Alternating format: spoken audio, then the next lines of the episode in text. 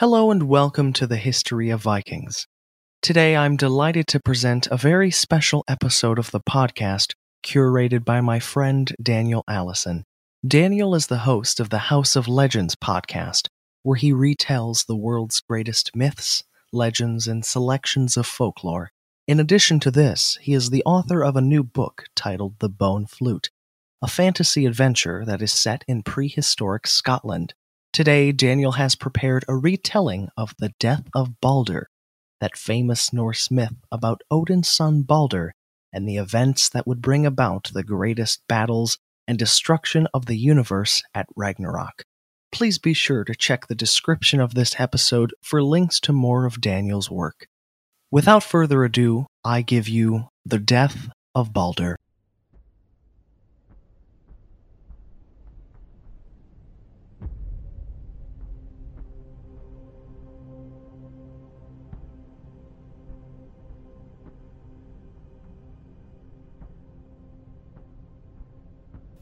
Behind closed eyes, Balder dreamed.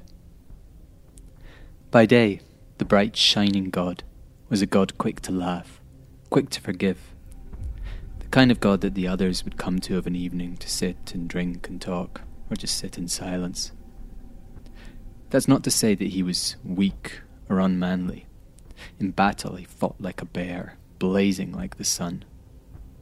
But now the sun had fallen, the moon had risen, and Baldur's dreams were dark.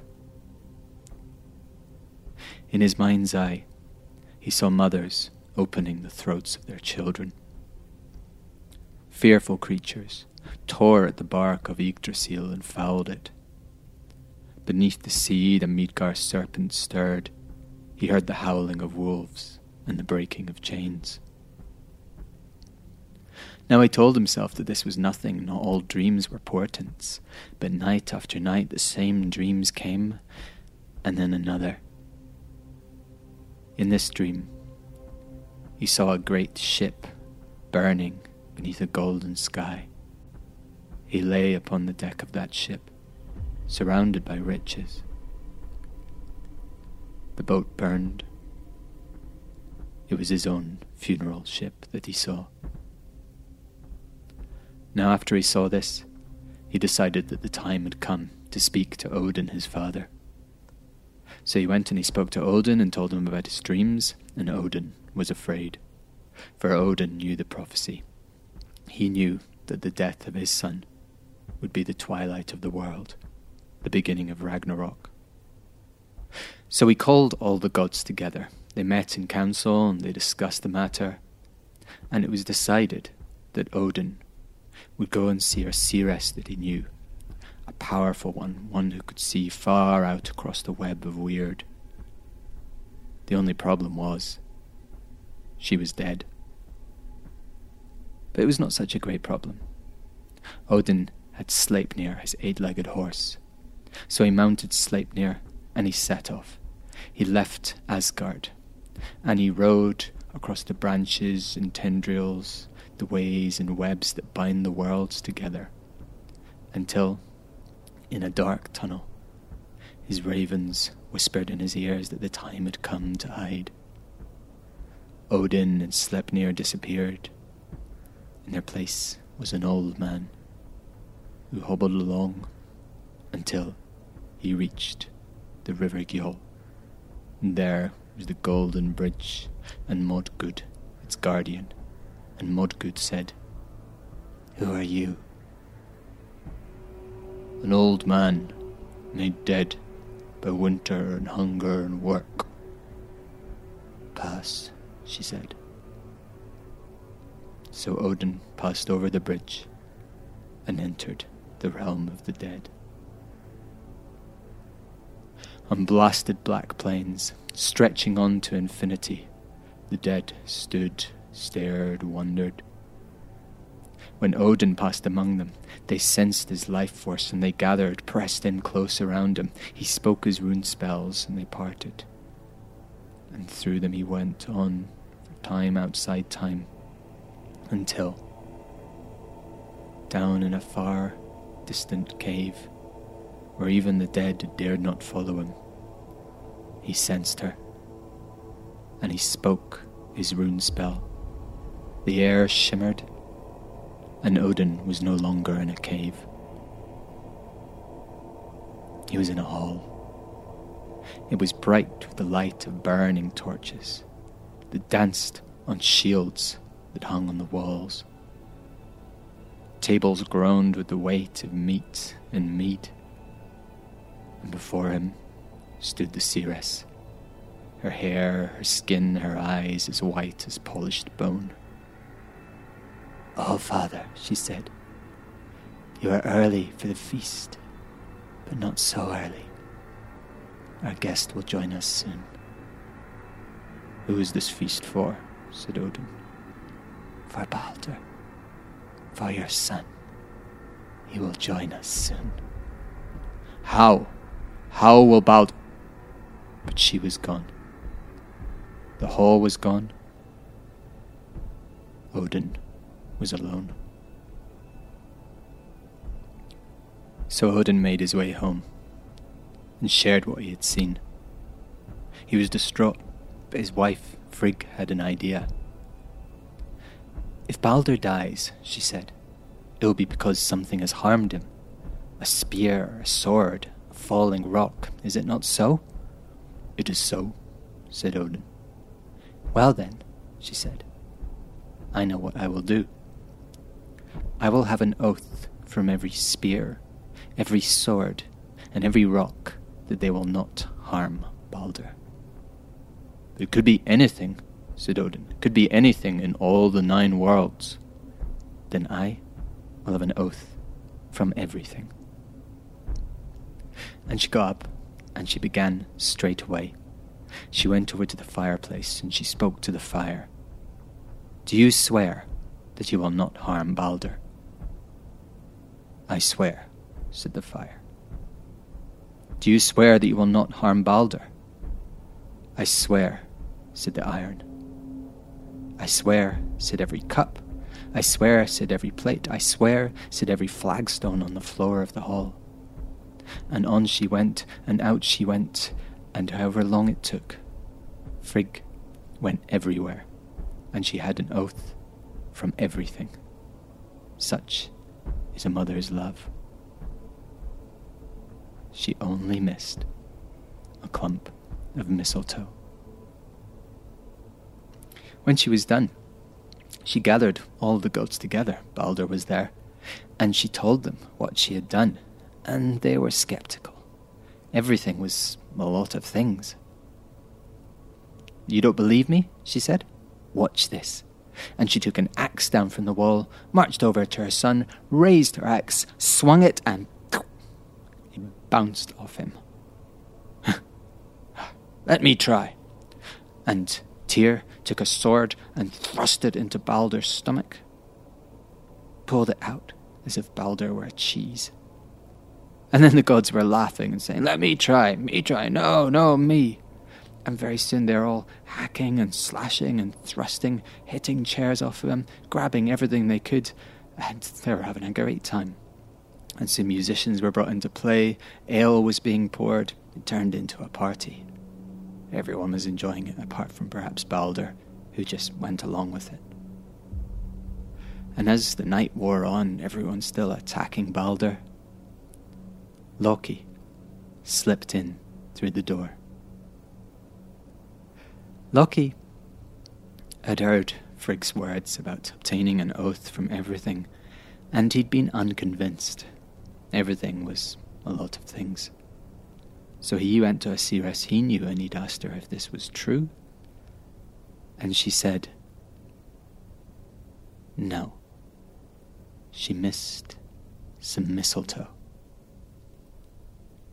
And now Loki went and sat next to Hodur, the blind god, and said, Hodur, why aren't you joining in the fun?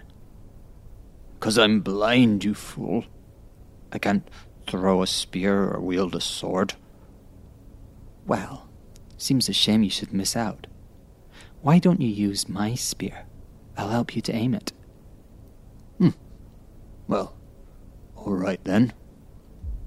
So up got Hod, and Loki put his spear in Hod's hand and said, Now up a bit, back a bit, left, no, no, a little bit, there. Go! And Hodur threw his spear, and it sailed over the heads of the other gods, and it struck Balder in the chest. And Balder fell to his knees, and the gods laughed, thinking that this was a jest, but then blood leaked from the wound. Blood spurted from Balder's mouth, and Balder fell flat upon the flagstones. Who threw that spear? said Odin. Uh, I, I threw a spear, but. Odin left the hall. He sought out a woman named Rindir, and lay with her and spoke rune spells upon her belly, so that she had a son the next morning, and he grew to manhood that day. And in the evening, Odin put a sword in Vali's hand and sent him to slay Hodur, which he did. But it gave Odin no joy, for Balder was dead. For, of course, the blade of Loki's spear had been forged from iron and mistletoe. The next evening, the gods of Asgard gathered upon a beach. Before them in the shallows was a ship, Balder's ship, the greatest ship in all the worlds. On its deck he lay, his horse lame beside him in death, surrounded by so many jewels, cups, coins, plates, and swords that an army could not have carried them away. The gods toasted Balder. They told stories of him, they spoke hastily composed verses, and there was weeping and there was roaring. And then it was time to push out the boat. As Nanna, Balder's wife, screamed and tore out her hair, the gods went down, lay their hands against the boat, and they pushed at it. But it was too heavy for them. They could not push it over the rollers into the water. And now they were ashamed and they were angry, and their tears deepened the sea. Odin saw they needed help. He spoke a spell, and soon the gods heard a howling. They turned and they saw, coming towards them, down from distant mountains, a gigantic wolf. In all the worlds, only Fenrir was bigger. This wolf was ridden by a giantess, Hyrrokkin, who controlled the wolf with a bridle made of writhing, poisonous vipers. She dismounted the gods made way as she walked among them, snarling and laughing at them. She put her hands against the ship and she pushed so fast that the rollers caught fire. The gods fired their arrows. The ship went aflame and it burned, its flames reaching up to lick the golden sky. Odin was so angry. He grabbed the nearest being, a dwarf named Litir, and threw him upon the boat into the fire. Nanna waded into the shallows, swam, and climbed aboard the boat to join her husband. Nanna screamed. Litir screamed. The gods wept as Balder's ship burned and the wolf howled. The mood was dark in Asgard after that. The gods did not visit and drink with one another. They sat brooding in their halls. By his fire, Odin saw mountains collapse. He saw the sun go dark. He heard eagles scream as they split open corpses. He saw Ragnarok. But Frigg was of a different mind. Doom did not weigh so heavily upon her. So she made a plan, and she called Hermod, and she sent him on an errand. Hermod rode Sleipnir, rode him as Odin had ridden, all the way to Hela's realm, over the bridge and into that place where the dead stood on the endless dark plains. And she rode Sleipnir, who leapt over Hela's gates, and through her great hall, down vast corridors, up and down stairways, until they came to Hela's throne room, a hall of dark stone and polished bone. There, on the highest seat, sat Hela. Half of her was beautiful, half of her was rotten, her flesh writhing with maggots. Beside her sat Balder, whose skin no longer shone. What must we do? said Hermod. What must we do to get Balder back? This, said Hela. When every being weeps for Balder, every fire in every hearth, every star in the sky, every leaf in the forest, and every dwarf in his hall, when every being weeps for Balder, you may have him back. Hela thought she was being clever. She thought it impossible. No one had ever shown her love or kindness. But she did not count upon Frigg. For Hermod went back to Frigg, and when Frigg heard this, she set out again. Again, however long it took, in time unimaginable to us. She went everywhere and spoke to everything, but she did not demand anything from them. This time, she simply spoke, told them a tale, told them the tale of her son Balder, his life, his death, infused with her love for him.